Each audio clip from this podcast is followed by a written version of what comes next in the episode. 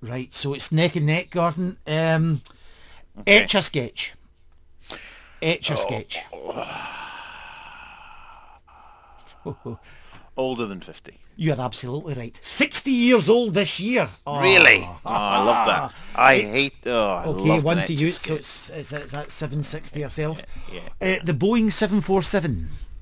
Um. Oh, now wait a minute. Yes. Um. I think, if I'm not mistaken, I think that's 51 years old. You're absolutely right, Gordon. You are. January the 22nd, 1970.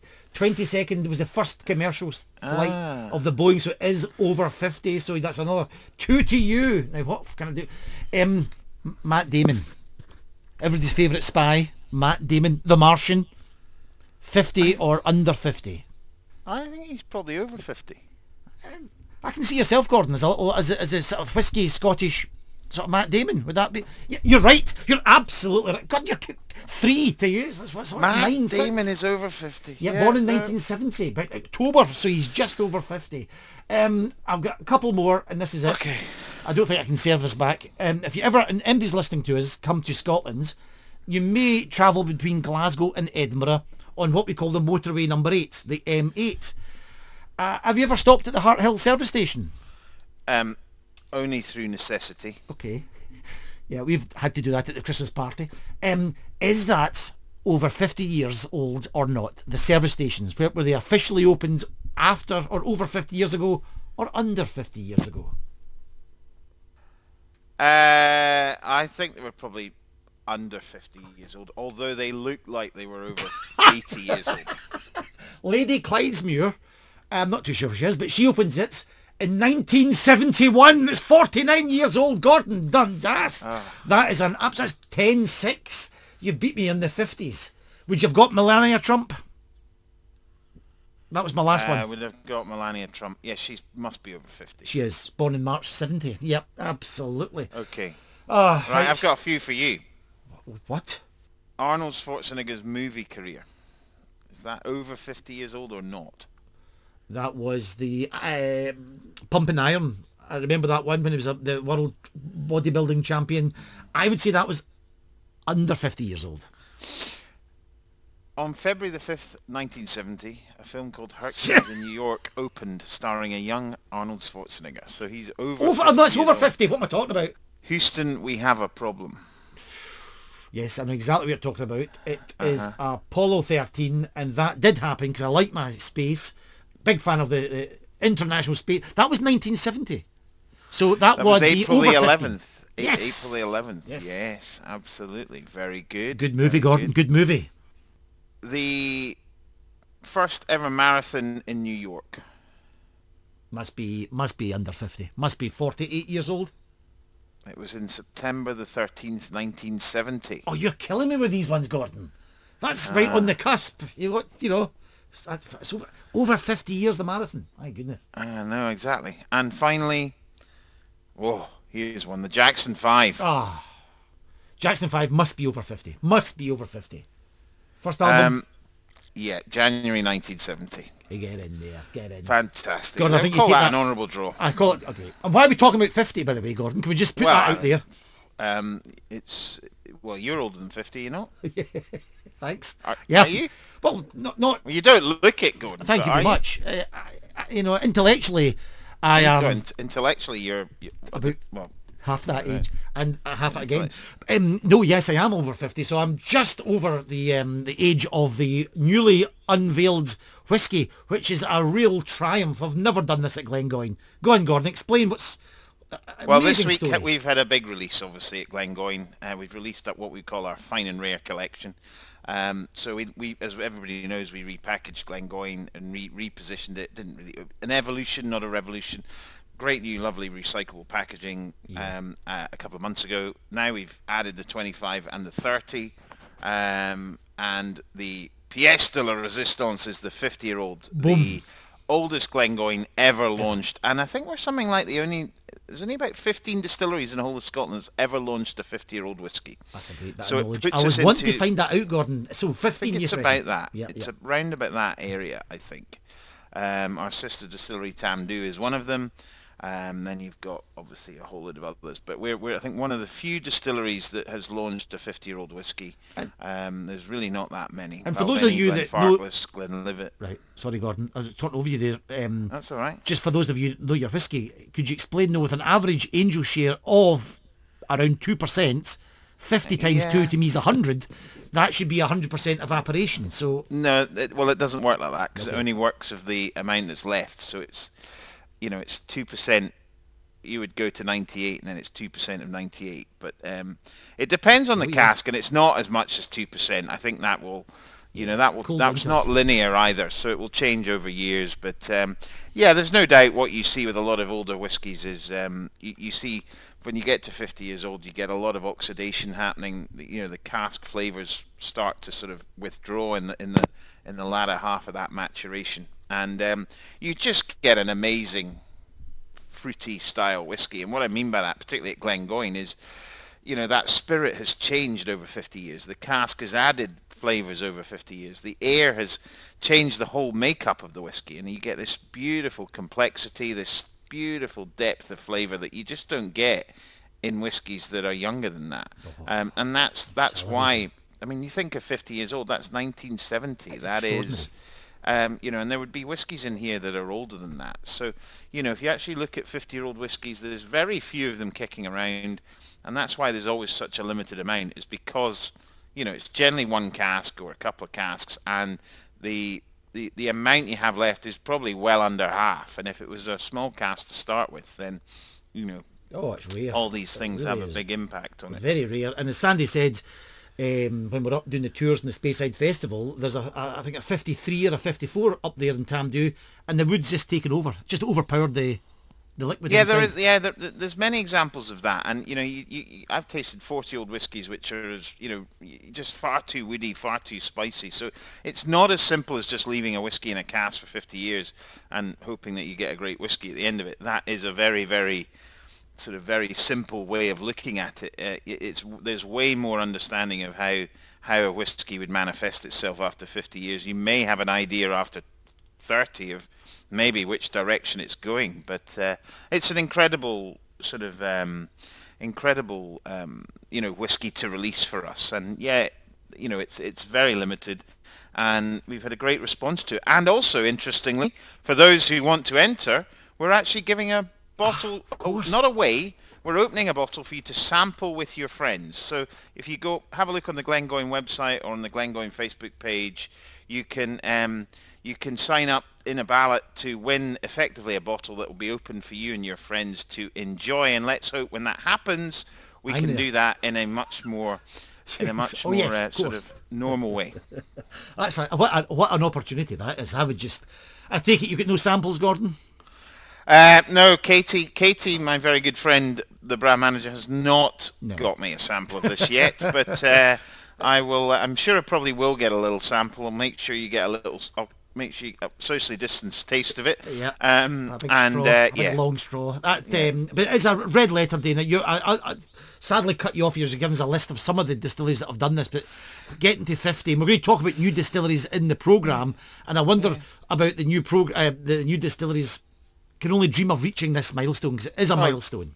Oh, there's many that can't, you know, have got, people just don't have whiskies of that age. So if we look at proprietary bottlings, that means whiskies from the distilleries. So famously, um, uh, Gordon MacPhail released some very old Glenlivets and things a few years ago, 70 odd years old and things like that. But if we look at proprietary bottlings, if we look at, um, you know, whiskies that probably launched whiskies of that sort of age, we'd be looking at Highland Park, Glenfiddich, uh, Balvenie, uh, Glen Grant, um, Glengoyne now, obviously Macallan, um, Dalmore.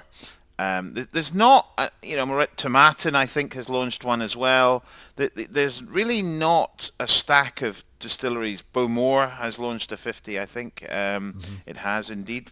Um, but there's a lot of distilleries that just don't, Fettercairn as well, just Tamdhu, just don't have that stock. And that's the that's that's where these whiskies, yes, in a lot of cases they're very expensive, but they are very limited. They're very exclusive, and um, they're very desirable. Yeah, Gordon, I spent um, before lockdown, as you know, a, a good few weeks and months in various airports. And uh, the one in Terminal 5 in Heathrow, great fun down there. And when you go in, you know, previously in airports they have these supercars that people, you know, crowd round to have a look at these supercars. When I was working in Terminal 5 Heathrow, see the Tamdhu 50, the people that knew their whiskey, you know, you could just see them like jaw drop and like, oh my, there's a 50 year old Yeah. um, Speyside Tamdhu there, and that really drew people in. Uh, Oh, it's something one of the. It, it, it's unbelievable. It's one of those things that you think, 1970. That whiskey's older than me. You know, that has been in a cask, sitting in a warehouse, maturing, changing, developing over uh, you know over a period of over 50 years. You know, some of these.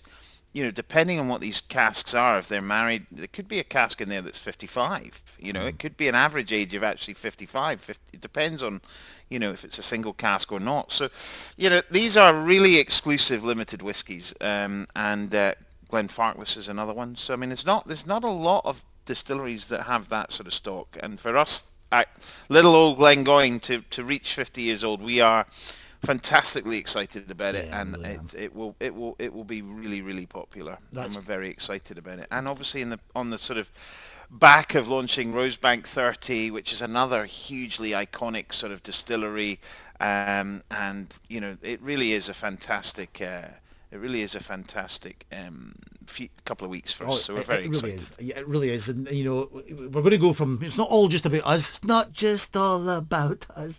It's also about some of the new distilleries. And you've got a wonderful interview with Alex Bruce of Adelphi coming up as well. So you've went from the sublime to the new boys on the block. Well, no, absolutely. I want to know, say it- ridiculous, but it's not. Well, I mean, it's you know this is this is the modern day equivalent, and you know these guys might only be been producing whiskey for five years, but you know um, it's it's great for us to have these guys producing whiskey and and all that sort of thing um, for you know. 45 years in the future, they may, may produce the, a cask they've filled, they may produce a 50-year-old, and that's ex- very exciting. And you just think how it makes you realise the longevity of whiskey beyond us. Do you know what I mean? Yeah, yeah. It's Um, time travel. And that's You- this. It, it clear is- liquid it's in it. incredible. Who's, who's going to be drinking the whiskey of, of of now that's been distilled right now in 50 years time? Exactly. You know, when I'm receiving my drone package from Amazon, um, who who will be drinking the? Um, obviously, I'll be on these special pills that have kept me going, but we'll be drinking the whiskey it's produced now, Gordon. I love I love the future.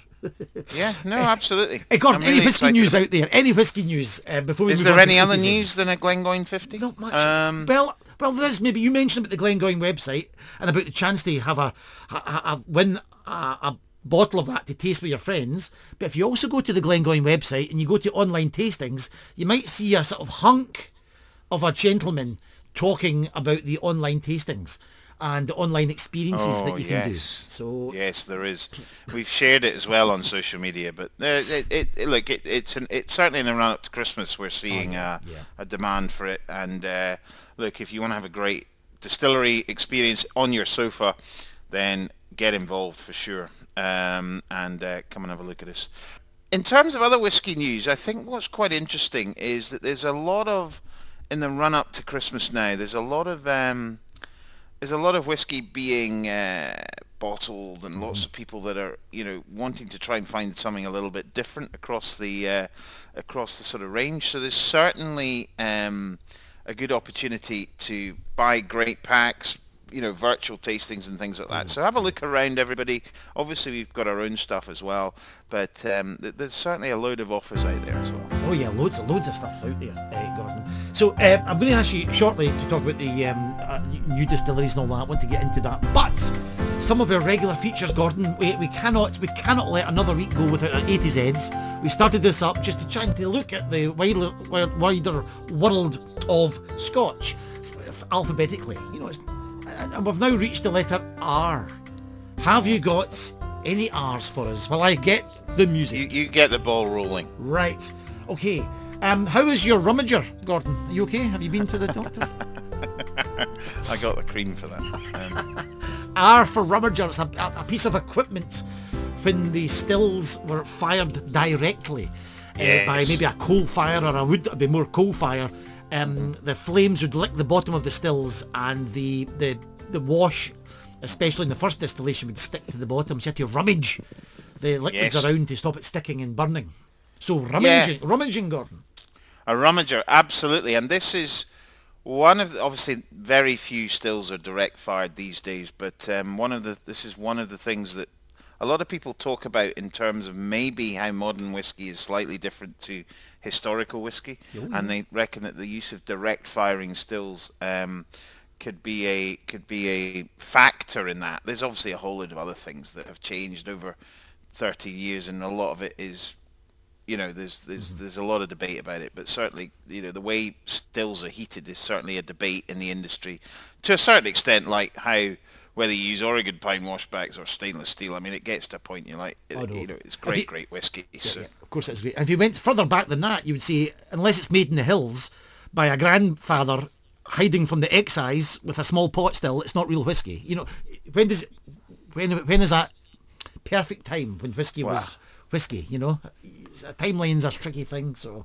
exactly, Interesting. exactly. Yeah, rummager. It's a great name, though, isn't it? I think I did a bit of chain- rummaging in my sock drawer this morning. Big, it's like a big chain chainmail, wasn't it? Big chains that used to go round and round. Yeah, Ah, big yeah. metal chains. So, yeah, did you get your socks? I did. I did get my socks. Yeah, no, I, I stupid, and I'm not going to explain, but I put them in the drawer without I like folding them, in, the folding them on each other. Um, I'm, I've got one. I've got one. Rare, rare, rare. What does rare mean? Um, rare means scarce potentially. yeah, um, that, what does it mean in whiskey? Rare. It's an overused word, I think, these days. Like a lot of things, masterpiece is an overused word. Small batch is an overused word in Scotch whiskey, probably. But um, I think rare genuinely, if you look at, we, we've just launched our fine and rare at Glengoyne, so um, it is definitely fine and it is definitely rare. There is not a lot, we don't have lots and lots of 25 and 30 year old whiskey, far less 50 year old whiskey. So rare is a word that's used um, and it obviously pertains to probably demand against volume uh, or, or demand against availability. But uh, rare doesn't always you know it, it, it it's a it's it's a word that we use um, and it's it, it it's very relevant because you know I find that you know I find that you know people forget that that, that whiskey doesn't come out of tap and so when you get to those older whiskies and you've lost so much volume and you've lost there's very few casks they genuinely are rare Yeah, yeah, it's amazing. Are we allowed to mention how much it is, Gordon? Because that's a it's twenty two and a half thousand pounds it's a rare amount of people that I know that can afford uh, that. But I've I've got a couple you, I know, I know. Listen, I've got a couple it will lined up. go, won't it? Is that right? Oh, it will go. Yeah, it will go. And you know, look, people will people will talk about the price, and people will talk about um, you know those sort of elements of it. But you know, the, the, it's not a whiskey for everybody at, at 150 50 pounds a bottle, 150 bottles only. Sorry. So, so that's it's it's the way life is. It's like we all want a Lamborghini, but I'd have a Volkswagen Golf. That's the way it goes. Yes. you know, and I could How go, is your uh, Renault Captur, I by the way? Arthur Reynolds. That's right. How is your Renault Captur? Oh, it's chugging along nicely, Gordon. Good, I'm Absolutely liking that. lovely. That's Listen, I've got a great R, and I've been wanting to deploy this for a few weeks because I've been dying to get the A to Z's going. And the R stands for William Robertson, one of the legends of the whiskey industry, a real true legend. He was a um, he was meant to be a, a, a, sailor, but by coincidence he ended up in working in a a blender's place in Glasgow, and he became one of the true pioneers of whiskey blending. Um, he started up along with some uh, co-founders Bunnahabhain Distillery in 1883, and his wife Agnes Gordon, 14 children, 14 kids. Um, and his wife, I just wanted to have a little side note about the wife. She was one of the first ladies to attend Glasgow University in 1884. And sadly, she passed in 1886, you know, halfway through the degree. And he was left to bring up the kids, as it were. And in 1887, he co-founded Highland Distillers, who would go on to take control of Tamdhu a year after it opened in 1898. So he's got a connection to our company there. Uh, 1991, uh, 1891 Glenglassaugh Distillery. A couple of years later, along with Andrew Usher, North, North British Grain Distillery he's involved in founding as well.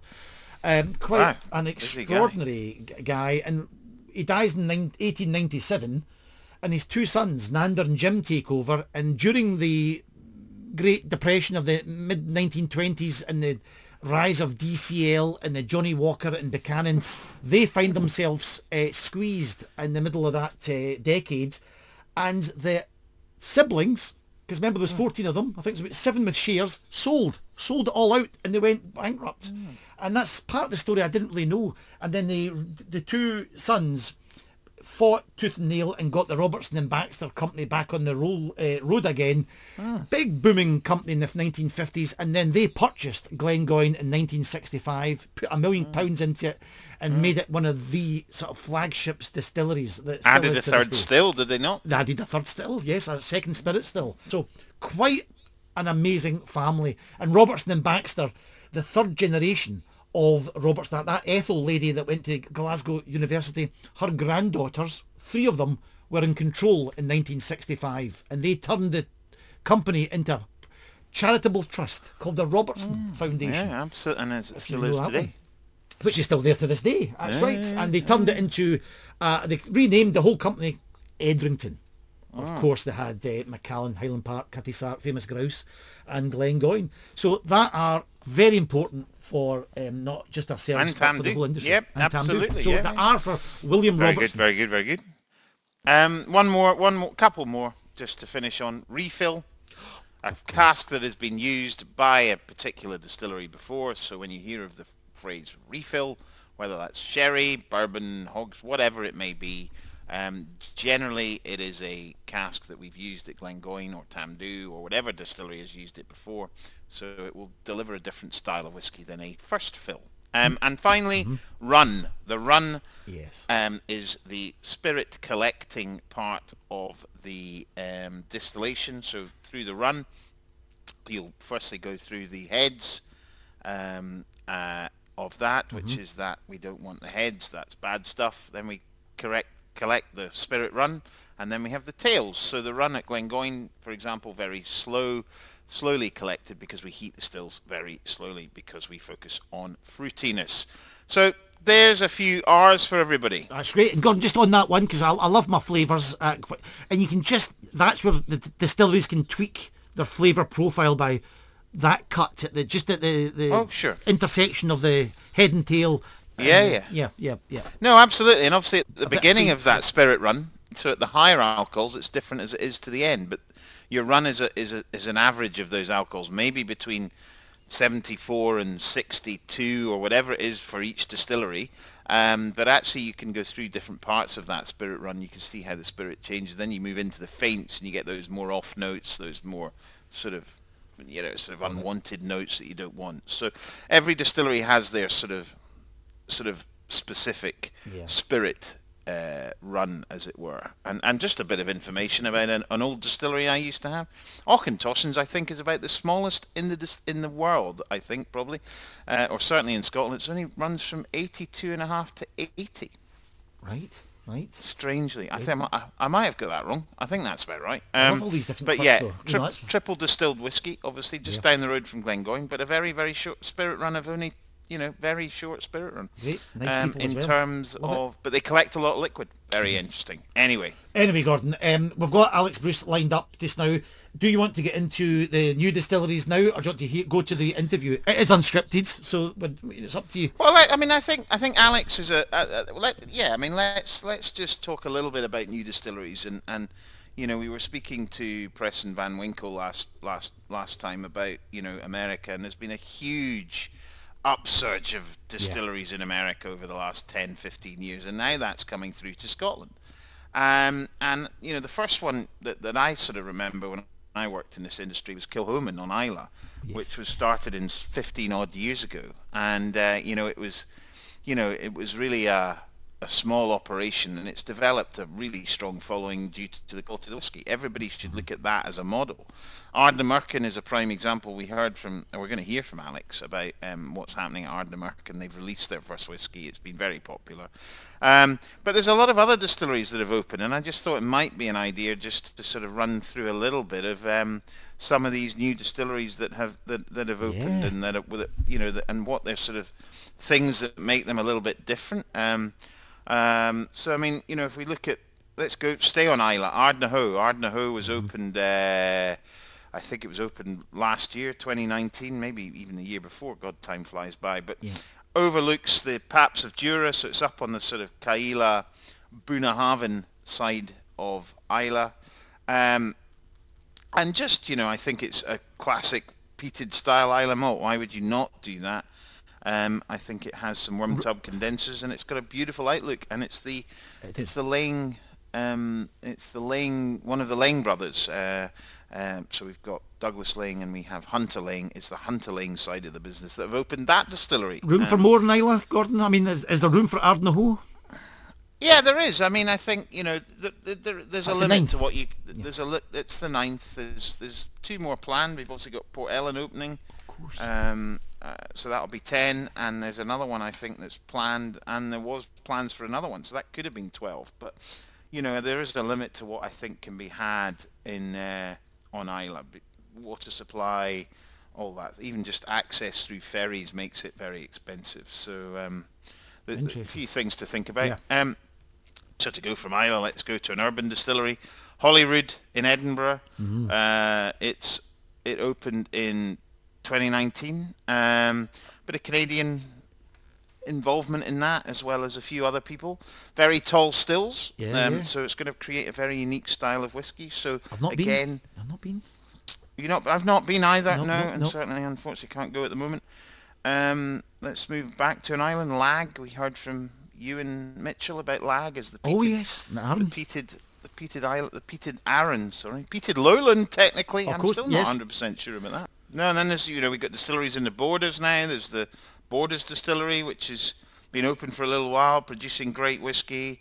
Um, well, we don't really know. We've got Brewdog, for example, have opened their own distillery, Lone Wolf, which is uh, going to produce, you know, uh, quite a quite a diverse range. I think that fits in with their sort of uh, beer credentials. And then you have a new distill. Well, Macallan is a brand new distillery. Oh, yeah, it's it's a brand new distillery. It's an old brand, um, and it you know very different sort of prospect to. Uh, to what it, what it was before. So there's a whole, Oh, there's I've not even covered half No, you've of not. them, We mentioned Gordon and MacPhail's Cairn Distillery as well a couple of weeks ago. Yeah. Yeah, yeah, yeah. And then, yeah, Isle of Raasay is another one that I think is very close to releasing its first whiskey, and uh, you know that's just just very close to Skye. Then you have Torabhaig on Skye, which has released its first three-year-old, I think, this year. Um, like to that. so I mean, there's there's there's a lot of them. Oh, Lindores quite Abbey. Oh, you know a bit Lindores, about yes, Lindores yes, Abbey. yes, they're very Uh, nice I- people. triple distilled, um, Clydeside um, as well. Um, Mm-hmm. Clydeside Distillery um, on the Clyde in the centre of Glasgow, um, producing spirit and a, a great place to visit as well. So th- there's a, there's there's a whole stack of them, and it's great to see. And they're continuing. I mean, even I've heard of one recently called Wolf Wolfburn, I think it is, or Wolf Craig. Wolf Wolf Craig. Craig. Wolf Craig. Wolf Craig, Wolfburn is another one. It's Yeah. the one up north. Wolf Craig is op- which is another new distillery. Um, uh, Wolf Craig is opening in Stirling as well in the coming years. So, so there's a huge amount, um, which is ultimately great to see. Yeah. A, a great little gallop around the um, world of new distilleries. So could you just tee up um, your interviewee, Mr. Alex Bruce? Give us a little background Yeah. quickly for those that Well, might not know him. mean- He's a big, big man in the industry. He is. Alex has been in the. He, he actually talks about his sort of route to where he is now. So I'm not going to sort of particularly uh, talk talk too much about that. But I've known Alex for a long time, and Alex is a guy who I think he's he's quite a softly spoken guy, but he is a brilliant communicator. He's a uh, somebody phoning me by That's, the way. that's Alex Bruce on the Uh, phone saying, I, That is Alex know, Bruce on the phone. Say going, nice, talk me up, talk things. me up. um, uh, um, and he's um, yeah he he's done a great job with Ardnamurchan and Adelphi. He's um, you know I think he really is a he- his passion for the passion for whiskey is great. Um, and he's, you know, he's, he he touches on a lot in this, which is things that maybe you don't think about so much. Because I sort of ask him about the five things you need to make a great distillery and uh, to make to, to to start a new distillery. And surprisingly to a lot of people, one of the things he says is great people, and you forget that that is, of course, really really important. So let's have a listen to what he's got to say. Great, here's go. Here we go. So we're now joined on Whiskey Unscripted by a good friend of mine, Alex Bruce of uh, Adelphi. How are you, Alex? Very well, thank you, Gordon, and thank you very much for having me on. Well, thank you for finding the time to come and uh, to come and uh, you know bestow your wisdom upon whiskey unscripted. not much it? wisdom. well, I'm not sure. I'm not sure. I think you've been doing a bit of wizardry recently, but we'll come to that. How is how's everything been for the last few months? Quite odd, of course, but you've been pretty busy. Yeah, I mean it's it has been an extraordinary year. Um, I think we we all have different terms for it, and uh, all, all I would say is just been incredibly busy. Um, yeah. Whether or not we ever considered uh, managing to launch our first whiskey on, you know, it's just been a very busy year, and we've had to adapt, which has been um, really interesting. And I think that's probably the case for a lot of people is the way that the industry's had to adapt and what, what we learn and what we can do in the last eight months. An element of that we will continue to do even when things go back to normal, which I think is really interesting. So, yeah, yeah. we will come on to you and your, your new whiskey and all that sort of thing, which is very exciting and uh, just very, very happy to see it come out. Um, A little bit just about you, Alex. You've been in whiskey for a while. Um, is is a good way of putting it. Yep. Can you just give everybody a bit of a background to you, the you know your history in this in this wonderful industry that we work in? Sure. Um, well, I got I kind of got the bug at an early age um, before it was certainly legal to drink. Um, uh, I remember vividly with my uh, brother, one of my brothers, having this sort of uh, virtual uh, it's kind of like a shop, I suppose, uh, in a in one of the farm buildings at home. Um, we used to invite people to basically come in with pretend money and buy uh, empty cartons of whiskies. Um, and the reason we have these amazing empty cartons, and this is in the kind of you know 70s and 80s. Yeah. Um, so all those wonderful brands from back then, which uh, are mainly still alive today. Uh-huh. But the reason we had these boxes was that my father had a share in a, a very uh, delicious uh, delicatessen in Edinburgh called called um, Young and Saunders. Uh, sadly, no longer exists, but it was in the West End, mm. pretty much in the building where Oddbins now, I think. I'm not sure if they still have it. Um, anyway, when when that was um, uh, when that sadly came to an end, he ended up with a lot of stock of random things like tinned jamon from Spain, uh, and uh, and a lot of empty whiskey bo- boxes. So uh, yeah, we pounced on them, and we had this this shop, and it just at that point in my life, it, the the visual impact of what these brands had created was was fascinating.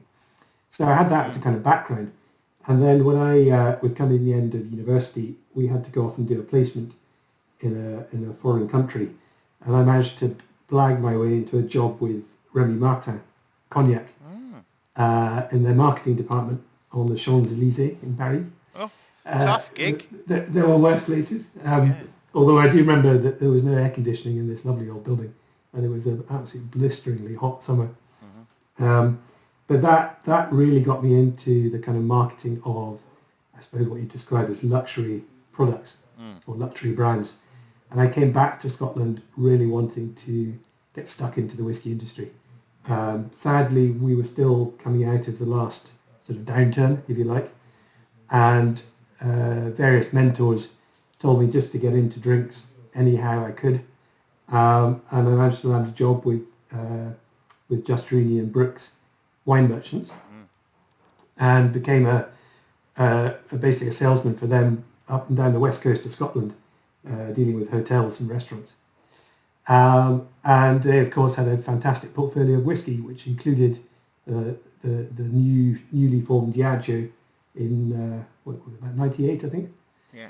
Um, so yeah, I got hooked uh, there, and the Adelphi job, so my first dedicated whiskey job, came completely by chance when I tried to sell. Um, no, sorry, when I tried to buy Adelphi whiskies for our shop and was basically told that, that Adelphi had changed hands and would I be interested in, in taking on the role. Um, so overnight, yeah, in 2004 I switched from wine to whiskey. Fantastic. And you don't look back from it now, do you? C- certainly don't. oh, fantastic. And, and Adelphi has, I mean, un, you know, in the last 15 years, obviously, you know, known for its sort of independent bottlings and, and you know, um, also that very innovative way of that you mixed whiskies together, which you could enlighten us about. I remember some great stories about that, something about Carlisle. Um, but uh, yeah, um, and um, obviously Adelphi developed a, or has got a great name as an independent bottler. But there was then, of course, uh, you know, building a distillery, which you've done, and and that's that's a really interesting story. Yeah, I mean, you know, it's the same with many things in life. Um, if you do a decent job or a half decent job, you create a bit of demand. Mm. And then, of course, you have to have the supply to follow up on that demand. And it wasn't just us, you know, coming through the early to mid 2000s, demand for single malt as a category, as, as you yeah. know, was, was flying. And yeah. um, I was simply getting on a plane in the traditional way of a, a Scotch whisky ambassador and finding that all our whiskey that we could bottle was flying off the shelves. Mm. And uh, we couldn't back it up with, with enough, you know. So we, I remember vividly remember a, a, a meeting with the board, Adelphi board, up in Ardnamurchan in 2007, mm. and it was kind of you know what's next? What can we do? And we came out of the meeting saying, pretty much the only thing to do here is build a distillery so we can actually. Uh, look after both the quantity and the quality yep. going forward. Um, so that was that was the sort of early idea uh, hatched, and it took us a few years to actually work out exactly where and also what sort of style and uh, size of distillery we, we wanted to build and I suppose could afford to build as well. Yeah. Yeah, no, absolutely. And obviously, for those who maybe do not know, Ardnamurchan is the westerly, most westerly point on the British mainland. Is that not correct? it is, and uh, you certainly know that when you get there. yeah, yeah, no, absolutely. It's it's just sort of round the corner from Mull, if anybody can visualise where we are, um, and on the mainland. Um, and what's the connection with Adelphi and Ardnamurchan? Uh, quite simply, it's the same ownership. So when Jamie Walker, who who had owned Adelphi as an yep. independent bottler, so he started Adelphi uh, in December 1992, mm-hmm. and it was he took the name from his great grandfather's distillery, which once existed in the Gorbals in Glasgow. Yes. Yes. Um, so he resurrected the name as an independent bottler. Yeah. He he brought uh, the great nose and and wit and pen of Charlie MacLean yes. into the game, yep. and created this uh, brand of basically bottling the most exceptional single casks that, that they really enjoyed themselves. Yeah. Very simple, but um, a great way to do it. But I, and sorry, carry on. Yeah. Well, no, just I mean, he, he continued doing that until 2003, and then for various family reasons, he he had to um, find a new owner or owners for the business, yeah. and he was delighted to find two very keen Scots, um, both of whom came from the Ardnamurchan area. Ah, right, that's uh, right. And okay. so that's the connection. And they took it on lock, stock, and barrel, quite literally, although there were only I think, two barrels in the stock at the time. Uh, and, uh, uh, and all they needed was someone to run it for them. And that's kind of where I came in uh, by accident. So, so obviously taking that sort of independent bottling, you know, sort of background, like a lot of independent bottlers have done, if you look at, um, you know, the, the, the Laings on Islay with um, Ardnahoe, you know, being more in, I guess, more in the destiny of your own um, future in terms of um, having a distillery has been a trend for independent bottlers over the last 10 years. Yeah, absolutely. But I mean, I think the, the key thing here is that um, going back to what I said about the demand for single malt, yeah. Uh, most of the new distilleries that have been built in the last, oh, what are we now, 15 years? I mean, yeah. going back to Kilchoman, yeah. um, have been designed and built for single malt basically, uh, rather than the more traditional uh, uh, making of stocks for blending. Um, and so, oh, yeah. you know, with, with that in mind, the distillery doesn't have to be quite as large as it previously might have been. Um, and you can also concentrate 100% on the style that you want as your single malt, quite simply. Yeah, No, of course, of course, of course. And so when did the first sort of um, when did the first sort of when did Ardnamurchan first start to be sort of when did the when did you start break ground as it were? Uh, so we broke ground in ooh, uh, 2013. Yep. Uh, I think the first diggers came in. I think the sign went up early that year saying that we were going to build a distillery. And actually, uh, ironically, the, the local bus driver who took the kids to school every day, uh, Gordon Mackenzie, drove past the field. And it was just this boggy field with a Highland cow in it. Um, and saw the sign go up and went, oh, that sounds interesting. And that same guy, Gordon Mackenzie, is now our distillery manager. Huh? so, um, anyway, uh, yeah, we broke ground, um, and in the spring of that year, we finished levelling the site because it was basically peat bog at the front and solid rock at the back, and a lot of water in between. Uh, but we finished levelling the site, and were delighted that His Serene Highness Prince Albert was on a tour of Scotland, which is his favourite place to come, and just so happened to be passing and very kindly planted a tree to commemorate the occasion. Um, Coincidence is good in these situations. it is good, yeah. uh, but yeah, broke, broke ground then, and um, we uh, finished building. Well, we, we opened the distillery in terms of spirit in 2014, in July 2014. And so when when you obviously when you produce a distillery, you're sort of in the destiny and completely of what you want, what style you want to produce from peated, non-peated, the still shapes, etc. All those defining factors. What was your overall? What did you want to produce?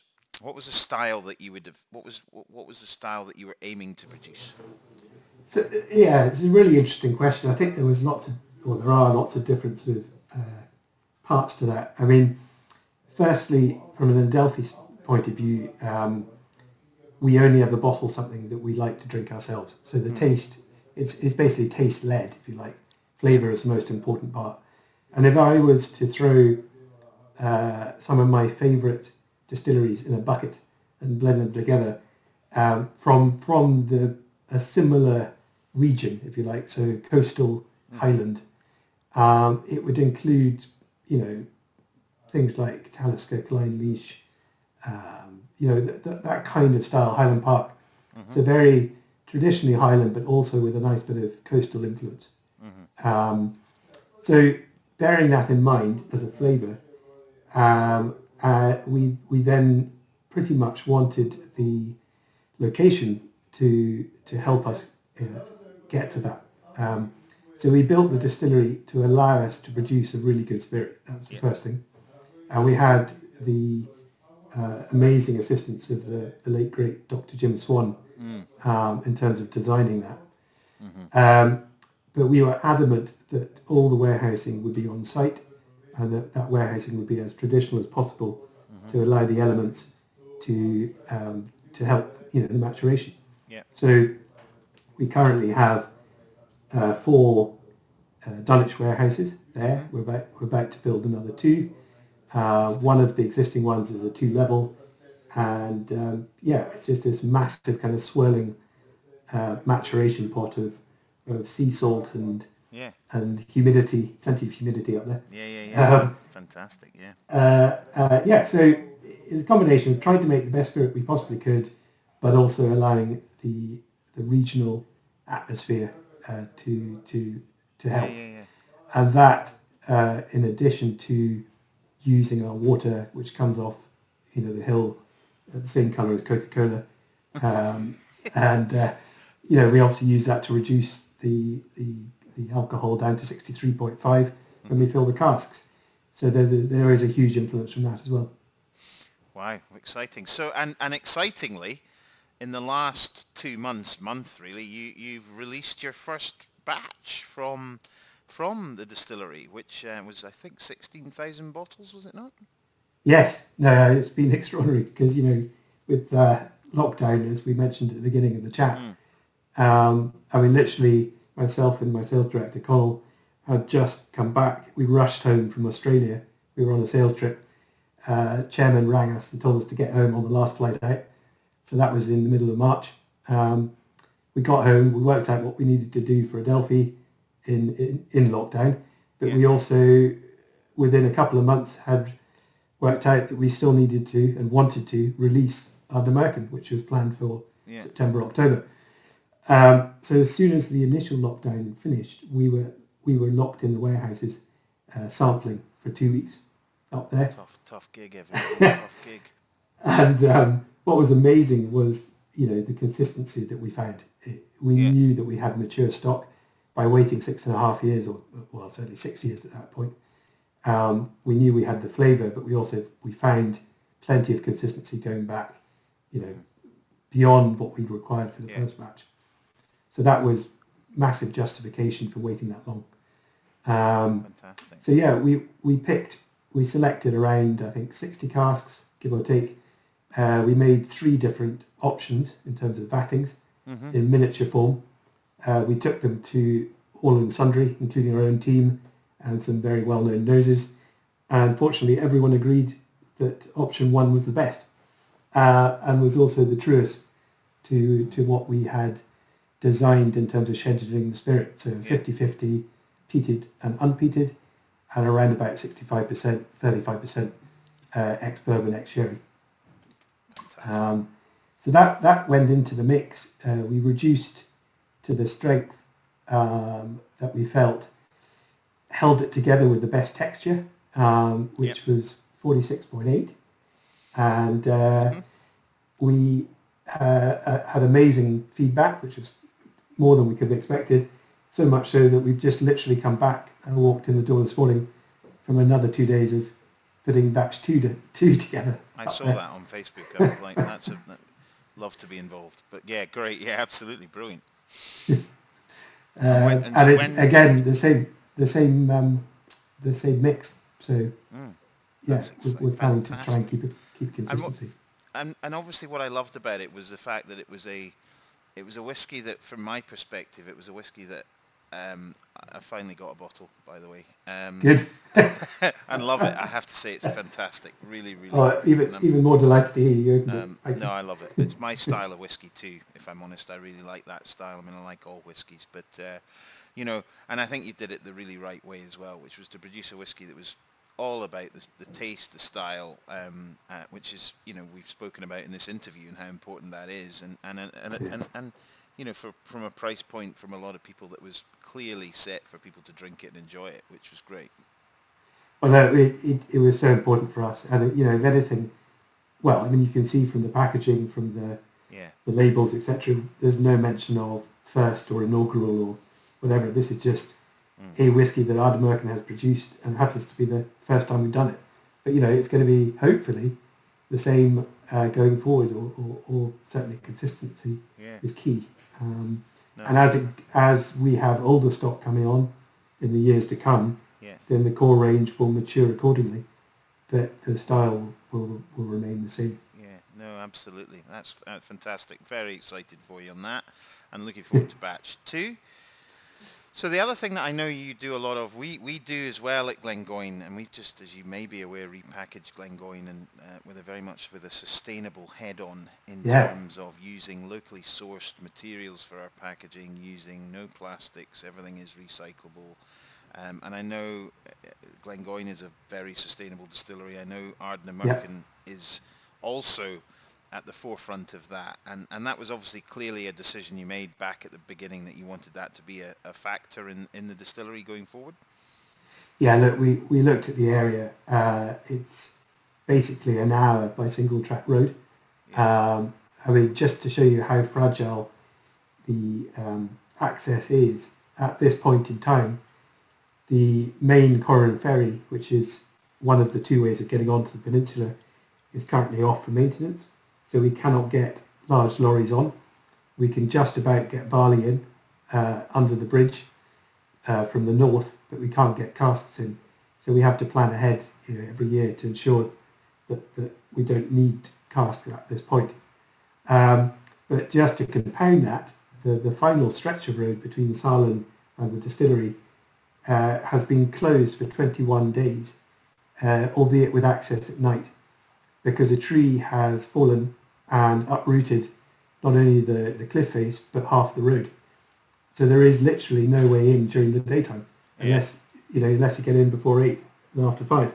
So that that is what we're dealing with uh, on an ongoing basis, and for that reason, um, we really wanted to try and get all well as many of our raw materials as local as possible, and mm. crucially the, the heat and power.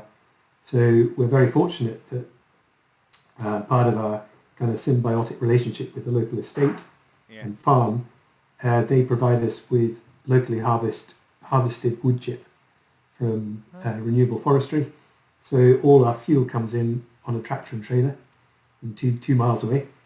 Yeah. And the electricity is provided from hydro from the same river uh, that we take the water from. Mm. So everything was is within two miles basically. Yeah. Um, and then the byproducts, the lovely draff and pot ale and all those lovely nutritious things that distilleries make, yeah. uh, goes back to the same farm, and it, it fertilizes and feeds the animals. Um, yeah. So that yeah, it, it is a it's a lovely symbiotic, sustainable approach.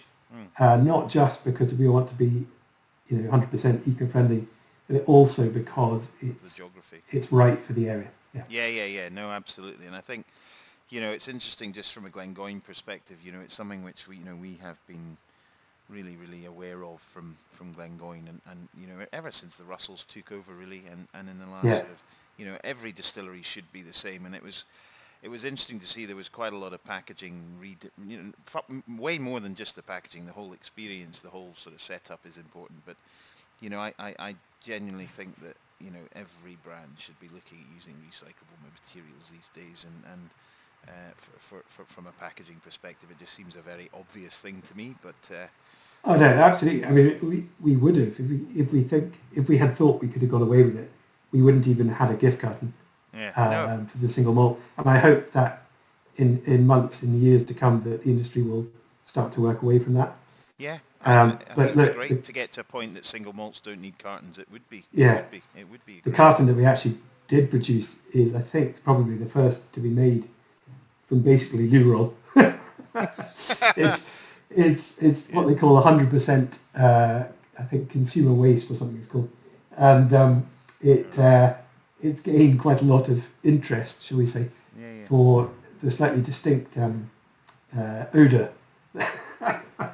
that comes off comes yes. off a garden. No, it's not it's not what you think it is. It's just no, no, no. I, do, I, do, I, do, know what you mean. Yeah, I, I, I do know what you mean for sure. Yeah, no, that's fantastic, and I think you know that sort of, you know, for anybody. Uh, so I'll ask you this, and and this is my sort of, you know, if for those people out there who may have many millions sitting around and oh, I'm going to start a distillery. I want to want decided I'm going to build a distillery. And you know, the funny thing is, in Scotland at the moment, we hear of new ones every few weeks. Um, particularly one I've heard in the last couple of weeks in Stirling, Wolfcraig. Yeah. Um, and before you know it, there'll be somebody else somewhere that's got a distillery that they want to, to do with um, various people what's your top five tips for starting a distillery? um, now, we're obviously doing the same, everybody, with sort of Rosebank at the moment. So um, yeah. for, for yeah. us, it's uh, you know, um, uh, I'm sure uh, you know it's it's the same. You know, for everybody, there's certain things you've got to take into account. But what would be, you know, if you if you wanted to to start a distillery, what are the five things that you think are the most important aspect of starting a distillery? Wow. I suppose, well, I suppose the easiest thing is just to, if you if you're in Scotland and you've got millions to spend on a distillery, just give it to someone else who's got one already. Um, but that's the easy way to do it. Yeah, that's true. Yeah. So look, I mean, it's it's very interesting you brought up Rosebank because you know I'm a huge uh, believer, as we all are, of of these wonderful brands um, uh, and the life you know that they can have, and the fact that you have become guardians of this incredibly important brand and distillery to be again. Yeah. Uh, just like Diageo, you know, with Brora and Port Ellen Resurrection. Mm. Um, this is the fundamental point. You know, you do not build a distillery uh, for Scotch whisky. Certainly, you, you, do not build a distillery just to um, get it going and then walk away from it. It's, no. it's a long-term goal. It's like planting a, an oak tree or something. You know, Absolutely. you never expect to see it yourself maturity. Um, uh, so yeah, the first thing is uh, be in it for the long game. Mm-hmm. Uh, It's a long game industry. That, that's I think the most important thing. Yeah. Uh, in terms of cash, if we're being a bit vulgar, um, uh, whatever it's going to cost you to build it, uh, assume that there's another two thirds. So if you've got one third capital to build it, assume there's at least another two thirds to mature enough stock before it's ready to sell. And even Very then, I mean, you're. Yeah. So yeah, even then it's going to take some time to pay down debt as well, probably. So, yeah. uh, So yeah, if it's gonna it's gonna cost you three million, you need ten million. There you go. at least, yeah. At least. okay, because building Uh, distilleries, the ch- you know, you've got to then buy the grain, you've got to buy the people, you've got to buy the casks, and you've got to wait for the return. Yeah. Well, I mean, just just think about it. You know, you know as well as I do. But one one full lorry load of malted barley, Yeah. depending on what it is, whether it's a special variety or bog Mhm. standard or whatever, you're going to be looking in the region of what fifteen thousand pounds. And you know, um, um, we're a relatively small distillery. Mm. Uh, we basically get through. What do we get through about a, a load a week, something like that. Mm, Um, so that that's just one very small aspect of running, actually running the distillery. Yeah. And then you've got all your casks and everything else.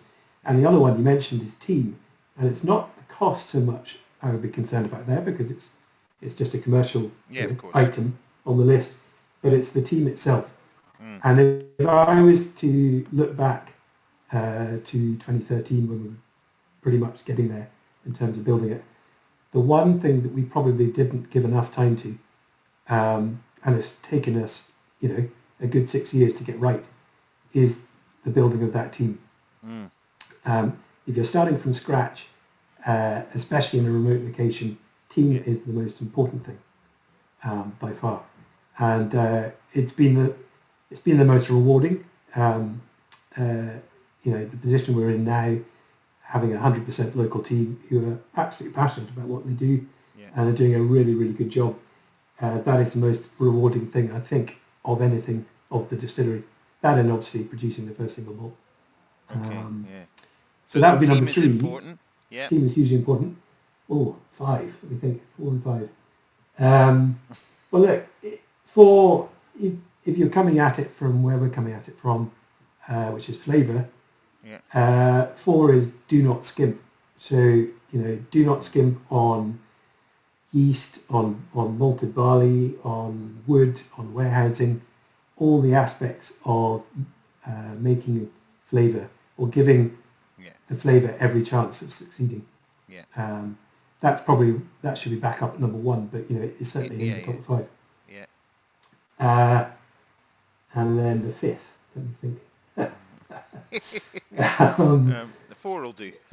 four, four, four's probably enough, I think. Yeah, yeah, yeah. I mean, uh, yeah, it's uh, it's one of the one one one thing somebody said to me, which is a very very valid point, and um, it is a problem. For example, on the island of Islay, is actually water supplies, and actually Yes. finding a location that you know that you have control over the water supply, or you own the water supply, or you work with the because you know that is a major thing in Scotland these days in terms of landowners and that sort of Yeah. relationship. And I don't know if that I mean you've obviously slightly unique position from Ardnamurchan's perspective, but that is Uh, a major point. It's a commercial relationship we have, but it's, Yeah. it's a symbiotic one, so it, it, it's, Yeah. it's decent. But I would say that um, even on the west coast, uh, uh, quantity of water is incredibly important and how you use it. Mm. We, for the last, well, every year of operation since 2014, uh, well, really 2015, I suppose, uh, we have uh, basically had no rain between the months of end of April and beginning of June. Mm. It's a it's a, a meteorological cyclical. It just happens on the west coast, and we've had to invest quite a lot of money in and a kind of recycling uh, recovery system for our cooling water. Yeah. So it doesn't just go straight through the, the condensers and out into the pond now. It's actually collected and recycled as much as possible. Yeah, um, no, so we can actually run without any any additional cooling water during the dry months. No, it can get very dry out there, and I remember, I think it was about, was it four or five years ago? I think it was in April time. I remember hearing that, I think it was, and you guys probably were uh, suffering from it at that point as well, but I think Tobermory ran out of water. Tobermory Yeah. whiskey in the actually in April, and you're like, in April, and they hadn't rained in the west coast for like two months of the whole, Yeah, you know, Feb- February and March or something. it happens every year, A- absolutely without fail. We kind of joke about it, and someone just turns the tap off, and then we, we get worried, we get more worried, and then someone turns the tap back on again. And it's always exactly the same time. Yeah. But I mean, it's it's not just it's not just us. You said you know you mentioned Tobermory, Tobermory on the Isle of Mull. Yeah. The Isle of Mull is actually, I think, certainly, if it wasn't last year, the year before, they banned visitors to the isle, to the island, uh, during that time because there wasn't enough domestic water uh, beyond what they required themselves. There you go. So, So it, it is quite severe. And I've got some friends who are living out in Tiree at the moment, and they say you're, you're amazed actually how dry it is out there. Um, Yeah. You know, you actually get more rain sort of in the inland west coast, if you know what I mean. I.e., pretty much where I'm sitting at the moment, Yes. it's raining in Glasgow, um, more than the Western Isles. And Islay gets very dry as well. So, um, yeah, it is a problem for sure. But um, we'll see how things change. But yeah, Luke, thanks for the top five. Alex, one more question before, or top four. Um, one more question just before we wrap it up. I'm, I'm keen to, you know, I ask everybody this. Um, if you could say what was your whiskey moment, and maybe that's a drinking whiskey experience that you had with certain people, or something that you look back on the industry or your time in the industry and you go, that was a great occasion, that was a great event, that was a great time. It might be the opening of the, whatever it may be. Is there anything that you think that's what I really particularly at the moment, we look we look we look back to because we're all sort of locked in a little bit. We look back to things that we we really sort of highlight in our times, and I just wonder if there's one thing Yeah. that you look back on and go, that was a real whiskey moment for me. Well, seeing as I only give you gave you four out of five, um, am I allowed two for this? Yeah, you are. Yeah, you are definitely allowed two. Yeah. And I'm just, I'm literally plucking these out. They, they probably aren't, you know, the absolute be all and end all, but they're two that uh, have stuck in my mind quite vividly. One very positive, and one that I'm not not saying it was negative, but it was a it was a massive wake up call. Um, so the positive one, if we may start with that, was uh, an excellent dinner during the London Whisky Show um, last year. Uh, so you know, first day done, uh, sore legs as usual kind of thing. Still feet, a um, couple of bottles of wine or two or, or more, uh, with with our great friends um, from Kilchoman. Ah, And yes. uh, during the course of that dinner, we came up with the idea of blending a cask of Ardnamurchan and a cask of Kilchoman. Um, and once we'd come up with that idea, there was another bottle of wine, and someone mentioned uh, that the names of the two distilleries blended together actually came up with Kilhard. Um, and then it just dawned on me that the surnames of uh, myself and Anthony were Bruce and Wills. So it became known as Kilhard featuring Bruce Wills.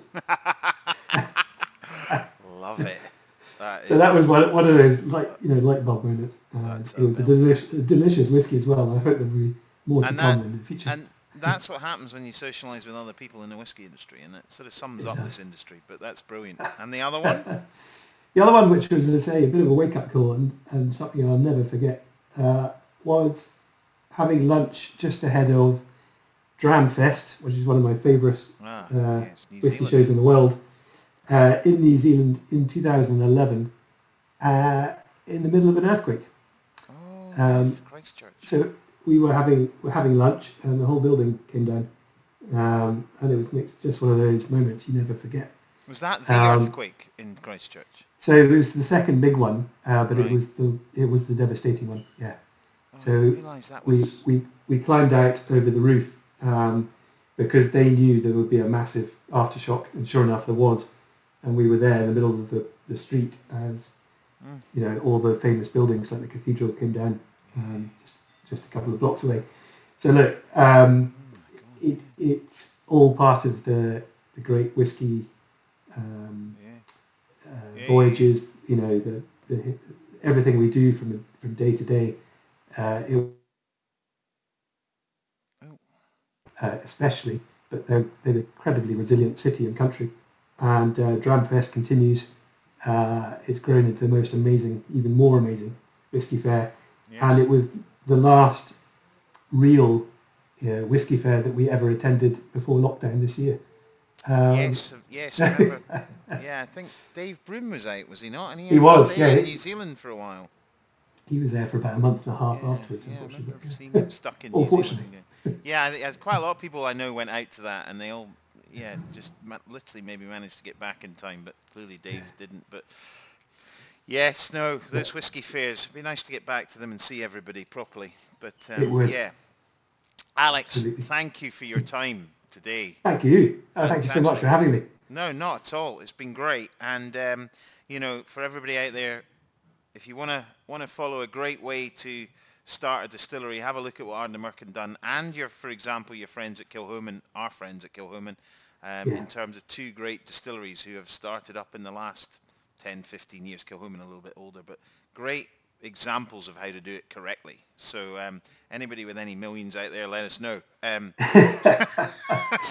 Oh, that's very kind of you to say, and um, I'm really looking forward to um, uh, coming and visiting you at Rosebank.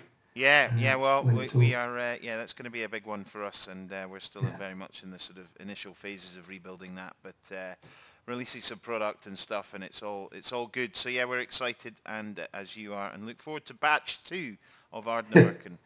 Alex, thanks Thank you. very much, and uh, yeah, have a great. Um, I hope lockdown finishes for us all soon. We can go and have a proper dram somewhere. That would be good. I look forward to it. Many thanks, Gordon. No problem. Thank you. Oh, Gordon, that was that was great. Really sit back Yeah. and just enjoy the Yeah. enjoy the chat Yeah. here. The the whiskey Yeah. business is it's a it's a busy one to get into. It's, it's a tough it's a tough one. It isn't is. and it's It a is, long and it's a of- long payoff. It is, it is, and one of the challenges is, you know, there's more and more brands. There's ultimately only so many variables, and I mean that in a, you know, it's three ingredients. You distill it, you make it the same way. You use casks. There's there's only so many ways, in in my view, that you can make whiskey, and I think. Um, so, so, so I think one of the points is what is your USP? You really need to think about, as Alex said, what do you want to create when you're at the very early part of, of the sort of um, the the planning of a distillery, and and stick to it. I think is really important. Yes. there we go. Um, Um, I've just had a phone call from head office there, Gordon. Um, Did we say Rosebank for the R's? no, we didn't say Rosebank. Yeah, that's a that, that yeah, good point. I think good we're point. fired. I think that's um, Yeah, that's a good point. Rosebank, yeah, famous low, king of the lowlands distillery, just released a 30-year-old, absolutely the finest whiskey anybody could drink. We'll Um, do a special. We'll do a Rosebank beautiful. special in the new year. I think that's. Yep. What, let's just say that. Let's um, let's concentrate on the Beautiful, history, the whiskey, and all that, Now- all the recreation. Great, now, what have you been drinking throughout all of this? Uh, Gordon. I've hardly, I've hardly reached for a, I've hardly reached for a dram. It's been so such a busy show. So I have got. Um, I'm just going to. I've got the Smokehead Rum Riot. Sorry, Rum Rebel. Um, and I'm just having a wee drink of that, just because you're talking about Islay there and Ardnahoe, and um, I Yeah. just fancy a wee bit of Islay. Yeah, So oh, nice, nice, nice, nice. of um, wee bit of smoke. Yeah, Oh, no, yourself? very nice. I have a um, Macallan in my glass, actually. Mm-hmm. Um, I had a little bit of it left. I thought I'd just polish the bottle off. Macallan Gold, Oh, nice. very nice. Nothing to. This was quite a controversial range for Macallan uh, a few years ago, but Macallan Gold is very nice. Uh, and uh, yeah, no, just uh, Nice. yeah, very, Yes. very drinkable. So yeah, just polishing that off, and No, uh, that, the bang goes another episode. And another episode, Gordon, and I was, I was just about to say the Rum Rebel 46%, and we'll leave it for another time, but it, it's a rum cask, another R, and Oh, we yeah, can have to talk about finishing. I know we've touched on it before, but I'd like to make that a little, must speak to Gordon about finishes and finishing, and that's a cracking, I'm gonna have to say Oh. that rum. I love it. Right, Wee. Gordon, on that note, well done. Fantastic. Well done Thanks. on the 50s. I think we honourable draw and enjoy that whiskey. Another episode, episode 10 of Whiskey Unscripted. Fantastic. Bye bye.